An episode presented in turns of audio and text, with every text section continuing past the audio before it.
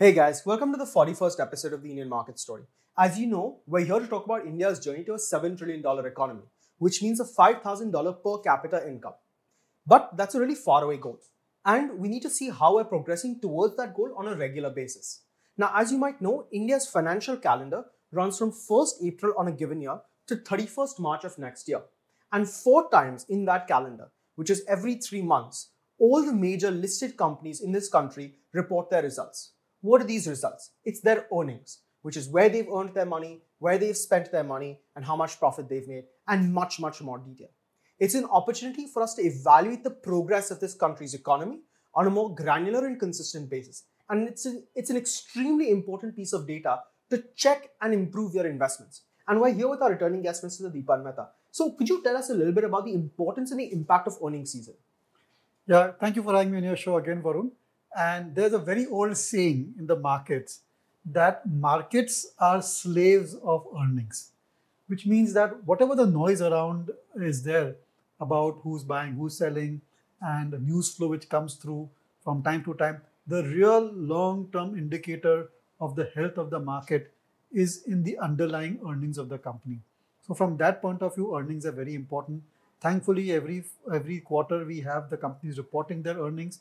And when the earnings come through, not only do the companies report their numbers in terms of sales, profits, but a lot of other qualitative factors also are disclosed to the investors. And therefore, investors and analysts can take a more informed view of the company and its immediate prospects. So we're recording here on the fourteenth of February, and hopefully our viewers will be able to see this by sixteenth, seventeenth February or so. Uh, and, and I mean, this information will be relevant for, you know, three months until the next earnings season. Absolutely, yeah. Um, but how long is the earnings season? So how many companies report results? When does it start? When does it end? Could you give, you know, our viewers a little bit more, more information on what this is?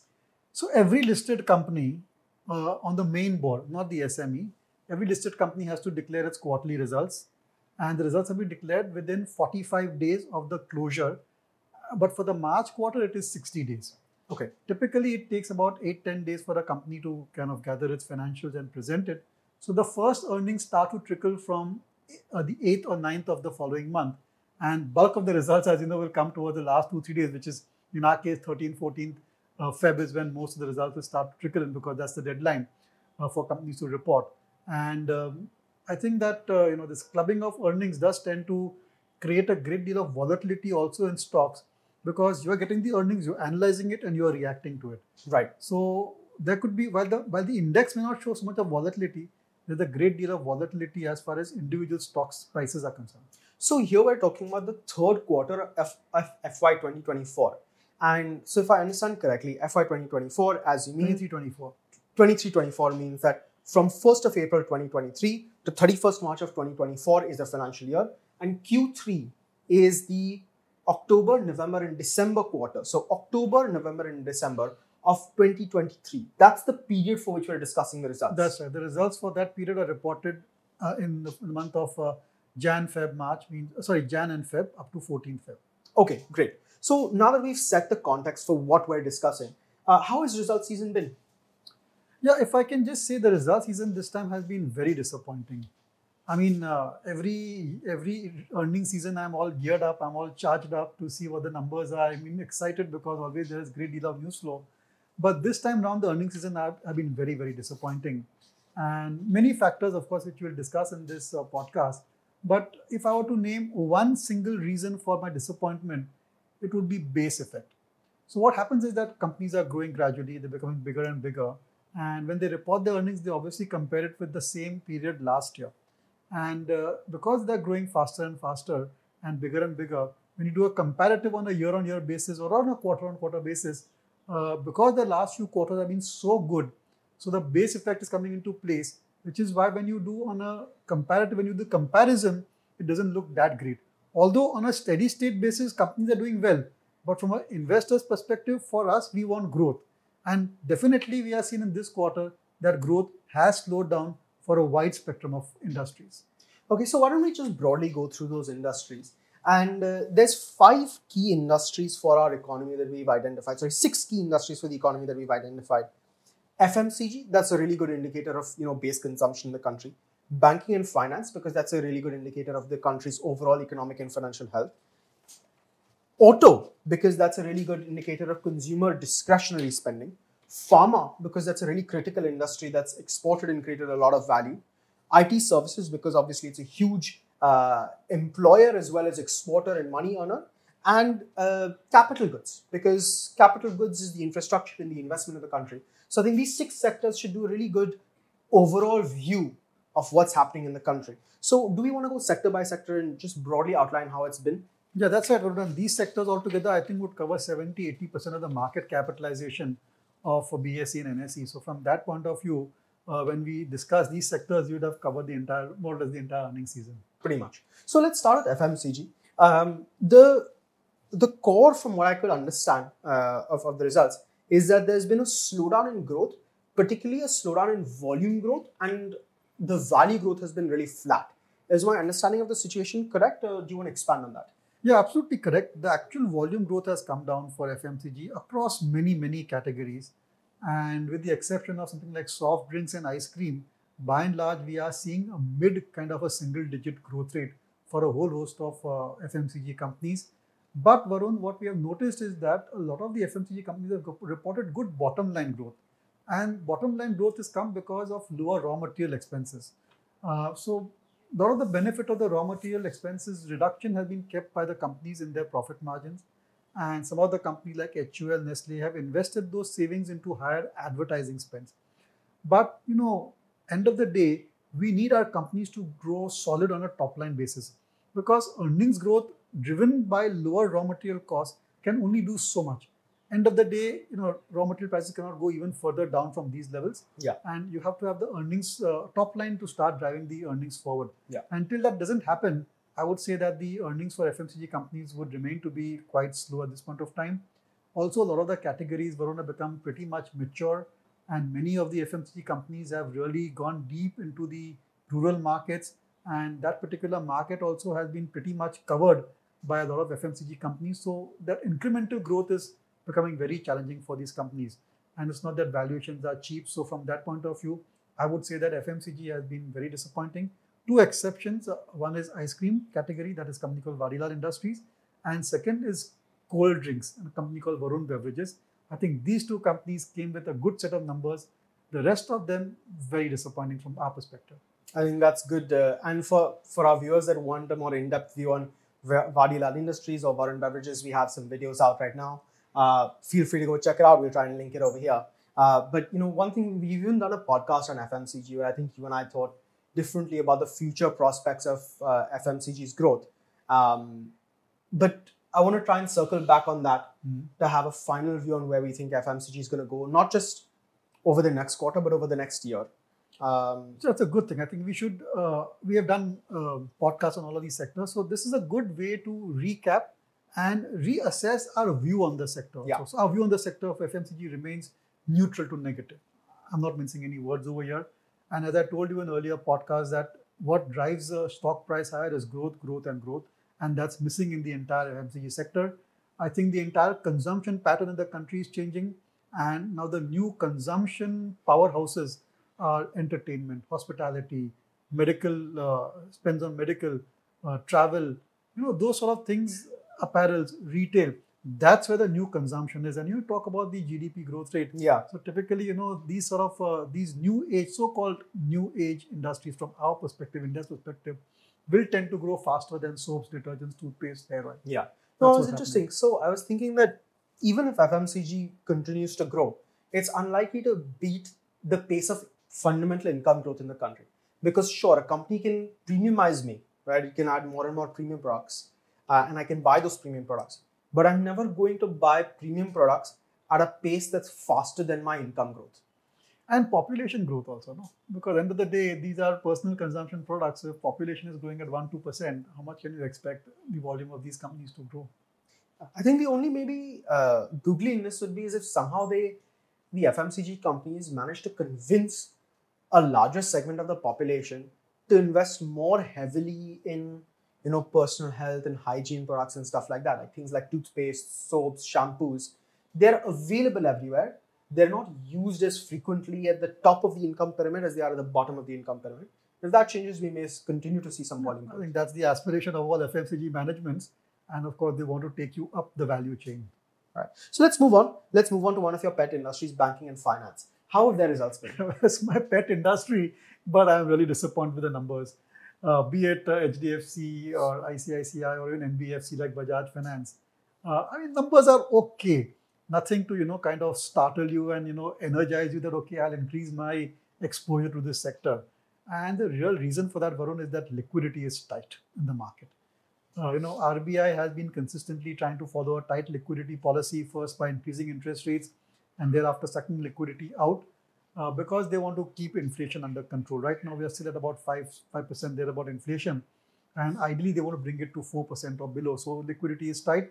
And liquidity, as you know, is the real raw material for these uh, lenders, these uh, you know, credit companies, banks and N B F Cs. So if liquidity is tight, then they are paying a higher price for the money that they borrow. And also, they're not able to then grow as fast because they don't have enough of firepower to grow their lending book. So that's what's affecting these companies. And what the common thread I saw is that the pre-provisioning profits, which is before you make provisions for bad debts, that has flattened out. Flattened out. So like it's like low single digit, lower than last quarter, ten to twelve percent type of growth. But the bottom line growth has come because the provision amount is lower, significantly lower. And that will not last. Provisions also will start to inch up and base effect will come over there as well. Okay, let me slow this down because that was way, way, like I barely understood it. If I barely understood, the viewers definitely okay, didn't understand. Go let's, let's, just, let's go way right. slower. Sorry for being so technical, but we can go ahead. Yeah, so provisioning is basically bad loans, right? That's right. So when you say pre-provisioning loan growth, sorry, pre, pre-provisioning bottom line growth has gone up. That means before bad loans, the profits are going up. Let's reboot. Yeah. So typically think of a bank or an N B F C, they're borrowing money at interest rates seven to eight percent and they're lending it at ten to twelve percent, eighteen percent, whatever. So what their the their borrowing cost and the lending uh, their borrowing cost and lending cost is the profit, which is the revenue which they earn. Net interest net margin. interest margin. So far so good. Net interest income is the net interest income which they earn, what they what yeah. they earn minus what they. So the net interest income is flattening out. Okay. Okay. The net interest income is growing at eight to ten percent or thereabout. Then their expenses are there, personal expenses, technology expenses. Sure. So those expenses also have gone up sure. because of inflation. And therefore, after the net interest income minus all their administrative costs, we come to what is called as the pre-provisioning profit.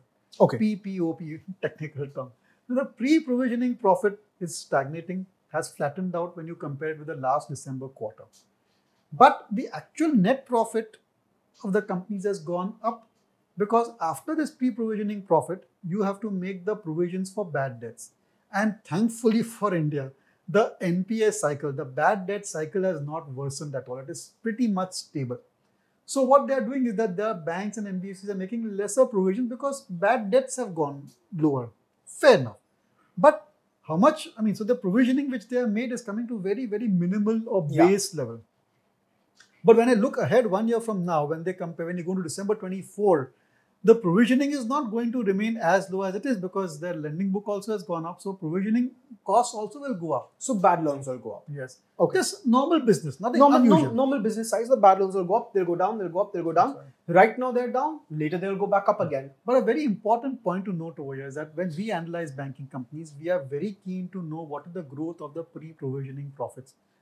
Has that gone down or gone up? And in this quarter, across the board, lenders, we are finding that their pre-provisioning profit certainly has slowed down. Few exceptions, only two, Varun. I think I C I C I Bank is an exception from the banking side. And Bajaj Finance and Cholamandalam are the two exceptions where their pre-provisioning profits also have remained pretty strong. So one needs to make a note of that. Okay. So I want to try and stick on H D F C for a second because I have some numbers. Mm-hmm. Um, the year-on-year profit is up thirty-four percent and their net interest income is also up twenty-four percent. Uh, you're, and somehow I'm not able to make this. So you haven't looked at the pre-provisioning profit. That would be significantly. Okay. So this is all mostly just the provisioning effect. Yes. The pre-provisioning profit for H D F C Bank has been flat. Flat or low single digit if I would Got say it. So. And that's true across the board and more so with P S U banks also, which were the darlings of the market. There right. also we have noticed that uh, you know these uh, pre-provisioning profits have uh, kind of stagnated. In India, eight to ten percent growth is stagnation. Yeah. Value, huh? No, I understand. I understand. Yeah. I understand. So I have a I have a follow-on question with this, right? You mentioned that the core problem for banks is liquidity is tight and therefore they are in, this, in the position that they're in. Um, over the next year and a half, two years, I think Fed interest rate cuts are baked in, right? That's to come. And as that comes, one would expect, you know, R B I might also decide that they want to cut, you know, fifty basis points, one hundred basis points over the course of a year or two years. So a year from now, do you see the situation for banking and finance companies improving? Absolutely. No, Varun, you and I are both very bullish on India, right? And if you're bullish on India, you can't be bearish on banks, because banks and credit industry are the ones that grease the wheels of the economy. So if industry is doing well, uh, personal uh, consumption is growing gradually, big ticket items are being purchased, real estate is doing well, auto will do well, then banks and N B F Cs will also do well. It's just, I think that is a transient moment in their journey where they feel that because of tight liquidity conditions, they're not able to raise uh, deposits, and they have had to raise the interest that they pay on the deposits, and that being uh, seen in the results. So it's not that the prospects have become bad. Same with N B F C. It's not that, see, I would clarify that although I'm disappointed with the earnings season, it's not that the medium to long-term earnings growth have been compromised. Okay. So we need to put that perspective. Yeah, that's, that's an important perspective. So I guess I'll try and put this, I'll ask a follow-up question. Given that the results have been a bit of a disappointment, Uh, I, how is this? Has the stock have the stocks performed badly? And is this a good moment to add more? And we'll take that question for another time, because you know the thing is that stocks have not done badly because a lot of money flow is coming in, and I think that uh, still we are analyzing the numbers. They have come in so thick and fast. So still, I think it's not yet completely sunk in. But from whatever I have seen and whatever reports I have read, many many earnings are being downgraded more than they are being upgraded. Okay. And eventually that will reflect in the stock prices. Okay. Let's move to something that's not India focused now, I T. It's a great employment generator and value generator, but it doesn't derive much revenue from the India growth story. So how has their results been, and what's their outlook going forward? So I think software per se, you know, there were very low expectations in the market. And that's, if I can just say one line, no, expectations also play a key role on how the results are received. And largely the expectations for I T industry were very low. And these companies just about met or slightly improved on the expectation, which is why stocks like Infosys, Wipro, H C L Tech rallied a little bit after the numbers came out. But end of the day, when you do a comparative analysis, it's still pretty much stagnation for these companies. And they are, of course, faced with a lot of uh, uh, macroeconomic factors and headwinds over there. Sure, I think after the Fed announcing that they're not going to uh, increase any interest rates, and you can expect three to five interest rate cuts over the next twelve months, the sentiment in the U S economy, European economy has improved. But, and also the uh, kind of engagements with uh, software companies that their clients have had has improved. But it's yet to reflect in the numbers of these companies. And December typically is a, is a kind of a seasonally soft quarter because of holiday season. So there are a lot of furloughs also.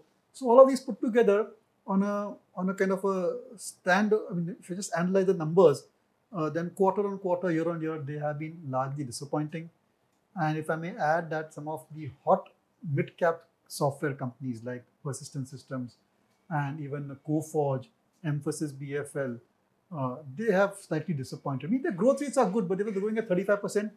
They're now growing at fifteen, sixteen percent. Same with Tata Elxsi. Uh, only exception in the entire software is K P I T, which do exceptionally well, and I was an absolute top performer in the software industry. Why? They give, they make software for autonomous cars and E Vs. And over there, I think there's a disruption taking place in that particular segment. So those companies are not cutting back on any uh, software or technology spends. Okay. So by and large, I think uh, it's been disappointing. But I would say that, again, this is transient, because once tech spends start to pick up globally, immediately these companies will do well. And I just want to add over here that while the company's reported numbers were disappointing, as the, as they have been for the last two, three quarters, gradually we are seeing their billing or the order book position improving pretty well. Okay. So it's just a matter of time before these orders start getting converted into revenues. Okay. And as and when that happens, you may have a surprise uh, coming in from the software companies. Okay, that's good. That's good to hear. So I guess I'll I'll ask two, two three key questions here, because we did a, a podcast on the I T services sector almost a year ago. Uh, two questions. First is, we thought that the outlook for the I T services sector for the next couple of years would be a little bit damp because of economic challenges, but also because of base effect, because if you know these companies are now very large. Uh, and we said that the value is going to come from small niche mid-cap players. Is that view still the same? That's right. I'm still very positive on small mid-cap companies, and they have really found their place in the sun. They have created their niche, and you'll be surprised to know that uh, for certain projects where they have a very specific uh, skill set, large M N Cs also are going to them. So I would still play software through mid-cap, uh, small-cap software companies. But as of now, even they are feeling the pressure of macroeconomic headwinds. Okay. All right. Fair enough. So let's come back to our original area of focus, the India story. Um, and let's talk about the auto sector. Uh, great indicator for, you know, consumer discretionary spending and broader, you know, consumer expenditure. How have their results been? Good. It's good numbers. I mean, while we've been disappointed with a whole host of sectors, I think by and large auto did well, and two reasons for it, because uh, first of all, the volumes were strong for the auto industry, and that's again because last four or five years the auto industry has been undergoing a lot of uh, challenges, and uh, there were regulatory changes, there was the semiconductor supply problem, uh, so there were problems in terms of volume growth, and there was a huge pent-up demand. And last two, three quarters, we've seen that pent-up demand has generally pushed the volume growth for these companies. Also, there's a super premiumization trend taking place in the auto industry. So the average selling price per vehicle is going up gradually for these companies. And the last and the best thing is that the raw material prices, steel, aluminum, they remain pretty much flat to declining. So the operating profit margins also increase. So I would say that this is really blue sky scenario for a lot of the auto companies. Uh, but You know, at some point of time, I think we are going to see their base effect start to catch up in the next two, three quarters or so. But by and large, I think it's a sector investors can remain overweight in. There were very minimal misses over there. And companies like T V S and Bajaj Auto, they really, really surprise investors on the positive side. Okay. All right. Interesting. Um, let's move on to pharma. Uh, I mean, pharma, I want to do relatively quickly. We'll spend some time on capital goods. So pharma, how has things been? Again, pharma, second industry, I would give it, uh, which numbers have been exceptionally good. And they have been good for the last two, three quarters. The reason for that is that, first of all, Indian pharma sales, domestic pharma sales have kept up pretty strong. Then that ten to twelve percent type of uh, value growth, which is driving the pharma industry pretty well. And the government has been a little bit slow in terms of uh, putting more and more drugs into price control. And wherever there were price control because of high inflation, price increases have been granted to the pharma companies. Uh, but the real trigger for improved earnings has been stability in prices in the U S generics market. Uh, last three, four years, we have seen sharp declines in uh, U S generic prices because of intense competition. But now that seems to have got leveled off. And as and when these companies have been launching new molecules over there, they've been getting the benefit of higher revenues as well. And again, raw material costs have been lowered because basic chemical prices have come down for pharma companies. So we are in this super position again for pharma, where top line has done well because of the factors I described, and bottom line margins have gone up because of lower raw material costs. So, so there's there's a uh, there's something I'm trying to understand. So we we so far we've done F M C G, banking, uh, auto, and I T, and everything here has been driven by the macros to some degree or the other. Pharma, my sense is that doesn't really seem to be the case, because you've not mentioned the macros even once here. It's a defensive industry, you know, Varun, that's why. Okay. So, we should completely disregard macroeconomic circumstances when discussing pharma. That's right. But then, as I said, the U S generics market now does get driven by the competitive intensity, not the macros. Okay. Because healthcare spends you will never compromise on. You know, if you are sick, you have to spend it whether your, your income is up or down. And a lot of the healthcare spends are being funded by the government, and the government's not cutting those expenses because it would be extremely unpopular. So pharma is in a unique position, and it was under stress because of the export markets and tender prices not being under pressure. But that particular thing is gradually improving. And mind you, there are some amazing entrepreneurs in the pharma industry. So they really drive the sales. They do innovative things, uh, you know, go to new markets, new products, better R and D, specialty products, something or other they're always trying to create value for the investors. You know, one thing I like about the pharma sector, even though unfortunately it's a sector that I really don't understand. Nobody understands it. Nobody, nobody, nobody understands because it. Because you cannot pronounce the products, the yeah. names of the products, yeah. I think pharma is one of the few sectors in this country where India is a global innovation leader. Like if you think about all the sectors we've discussed so far, um, the only sector that I can with confidence say is a global leader in terms of innovation is pharma. Innovation on the cost side, not on new new chemical entities. So we innovate a lot when it comes to the processes to reduce the costs uh, and more and more backward integration, and therefore, you know, uh, lowering the medical healthcare costs for the global economy uh, by setting up world-scale plants and then getting them, you know, getting them uh, audited by the F D A and coming out pretty decent over there. But new chemical entities is still coming from U S and Europe by and large. Okay. All right. That's but still, you know, I, if you compare, it's a success story of India like technology, no doubt about that. Yeah. yeah. All right. So let's move on to our final sector. Something that's quite interesting, and I want to spend some time discussing is, you know, uh, capital goods. How have capital goods performed this season? So capital goods, I think, uh, mixed uh, kind of uh, report from the capital goods industry, and uh, one in this sector, one cannot really paint all the companies with one single brush. There have been disappointments. I thought Larsen and Toubro's numbers were slightly disappointing, and they claimed it because of legacy orders. But what I noticed is that a lot of road and uh, irrigation construction companies, although the numbers were okay, their order inflow has been slowing down because the government has been slow in releasing orders because of issues with uh, N H A I, and now they're entering into the uh, election season. So there could be a slowdown in orders over there. The street is recognizing that while the numbers may be good, but what really drives the stock prices of capital goods companies is the order inflow. Right. And order inflow has been slightly tepid for many companies. Not across the board, I wouldn't say so. But for many companies, it has been a bit tepid.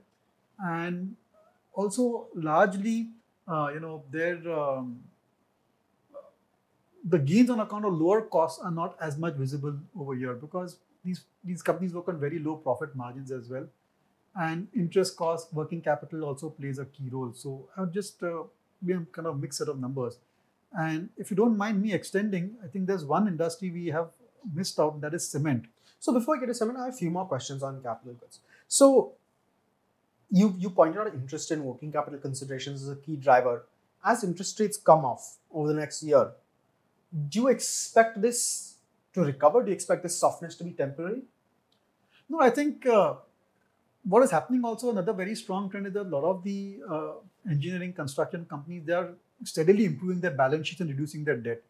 So the alpha on account of lower interest rates will not be as much. What really is going to drive the sentiment in these companies is order inflow.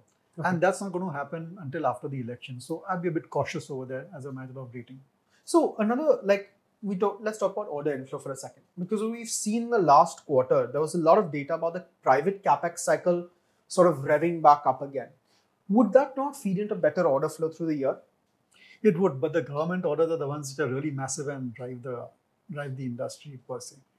And across the board, I think even for P S U companies engaged in engineering, defense, the order flow has been tepid. And uh, end of the day, you know, these companies, the best quarter, again seasonally weak quarter, best quarter is Jan, Feb, March. So sixty, forty, fifty percent of their profits come in that particular quarter. Uh, so from that point of view, it's not really an important quarter, but I do track the order inflow and I'm not happy, that, uh, not happy about it. Yeah. Right. So you want to talk about cement. Let's talk about cement. That's right. It's another important industry which is closely linked to infrastructure. And what I've noticed over there is, again, the bottom line has come through for a lot of these cement companies purely on account of lower input costs, especially transportation costs, power and fuel. That's come off significantly, and therefore I would say that the EBITDA per ton for the sector has been at near all-time highs. But volume growth, again, disappointing. Hardly any price growth as well. So I don't know how long lower costs of power, fuel will drive the earnings for these companies. Because they're manufacturing and industrial companies, end of the day, they need the volumes to grow. And volume growth has been, again, sub ten percent for many companies over there. There are a few exceptions, no doubt. But from that point of view, I'm a bit uh, cautious on cement also. And it's not that these cement companies are trading at... Uh, cheap multiples, or that they have very high return on equity. And as we had discussed in our podcast that time, the entry of the Adani Group by acquisition of A C C and Ambuja has shaken up the entire industry. And now it's like every company over there wants to grow their capacity by fifty to one hundred percent in the next three to five years. And that can never be good news from the point of view of investors because it could lead to a glut situation. Okay. So if I was to consolidate everything you've shared with us today, it seems like this has been a disappointing earnings season, across the board for most industries, earnings have been weak, but we still believe this is transient. That's right. And this is almost the impact or a precursor to a slight global economic slowdown that we're seeing reflected in the earnings, but in a year or two, we expect it to recover. That's right. See, there can always be a quarter or two quarters of softness. As an investor, long-term investor, you have to account for such volatility in earnings. It's nothing new. But at this point of time, unfortunately, stock prices also have gone a bit ahead of themselves. So what typically happens in the earnings season is that you always do a reality check.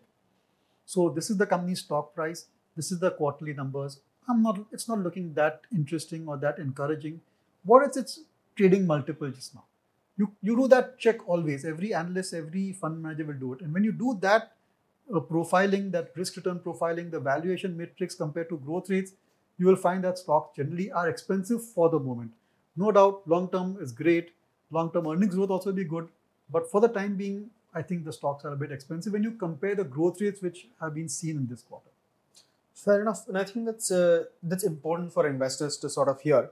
So if you were an investor sitting on cash, what would you do? And if you're an investor sitting on stocks, what would you do? First of all, don't stop your S I Ps. We have yeah. to keep on yeah, telling yeah. that to our investors. You have to keep, the S I Ps yeah. have to keep going. Because those are the ones, you know, will ride you through these. Because I cannot tell when the earnings season will start looking better as well. So don't stop. I think uh, I would say that from uh, if you are sitting with cash in your portfolio, I'd wait for a correction and look to buy uh, maybe a few weeks or months down the line uh, when valuations are a bit more and more cooled off for point of. If I'm more or less fully invested, fresh cash flow, fresh savings, I wouldn't deploy in the market. I put them in income funds where if there's a cut in interest rates, then certainly you know you'll get uh, maybe slightly better returns over there, and uh, try to trim my positions. So what, as a thumb rule, what I do uh, when we spoke about all of those portfolio management podcasts is that on a disappointing number, I'd look at that company very closely and recheck my logic of investing in that company. And if I feel that in the last several quarters, it's been lagging for some reason or the other, then maybe exit the position or just lighten up over there. So this is a great, it's going to be a, this particular earnings season is really a test for the investor that you need to make intelligent changes in your portfolio, so that you can gear up for what I think is slightly challenging times over the next few months. All right. I guess on that note, we'll close the podcast. Thank you so much for joining us, and uh, please do apply the advice to your portfolio. We're confident it'll add something to your returns. Uh, so, there's a director's question. You asked the first part of my question, which I was going to ask, like, should we keep doing the mutual fund S I P? So, thank you for that. But another question is, like, a lot of people are talking about a crash that might occur in March or, like, end of April. But India's story seems strong currently because of some upcoming election in India and strong B J P position in India. Names like Robert Kiyosaki and other big names spoke that a big crash is down the corner, and it's thoda sa superstitious, but two thousand, two thousand eight, sixteen, and now we are in twenty-four. So twenty-four might be a big crash here, it, like according to that. So do you have any view on that? Like, is there a One big second. correction? Just before we get into that big correction thing, right? India's not in a good economic position primarily because of the B J P. India's in a good economic position because of its people and because of the accumulated efforts of the population over more than eighty years, eighty or eighty years since independence. The fact that we have great entrepreneurs in I T, great entrepreneurs in pharma, great entrepreneurs in banking, startups, that's the reason why we have these companies. The reason that we have, you know, strong savings is the savings ethics of the Indian people. The reason we have, you know, activity, business activity, employment is because we have a young, educated populace. Okay, the government has done a lot. Previous governments have brought in F D I. This government is making infrastructure expenditure. There are digital platforms. Lot, the government is part of the story, but let's not position it as the, the economy is doing well because of the B J P. The economy is doing well because of the people. The government's adding something, but we're doing this first. Sorry.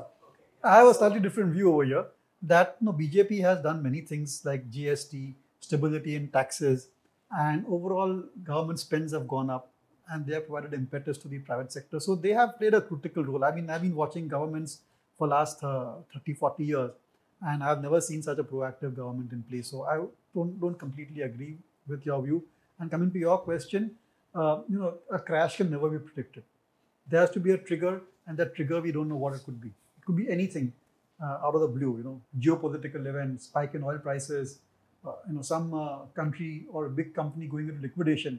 So we can't predict that. all we can say is that looking at the way the earnings growth are, there is a mild slowdown and stock prices are ahead of that, you know. So we need to just be a bit cautious from only that point of view. Okay. But long-term growth story is still strong. Absolutely. Without doubt. That's it from my question. This podcast is produced by Elixir Equities Pvt. Limited, a S E B I registered research analyst. Registration number I N A zero zero zero zero four seven eight seven. The information provided in this podcast is for educational and informational purposes only and should not be considered as investment advice. Investment in securities market are subject to market risk. We strongly advise all investors to read all related documents carefully before investing.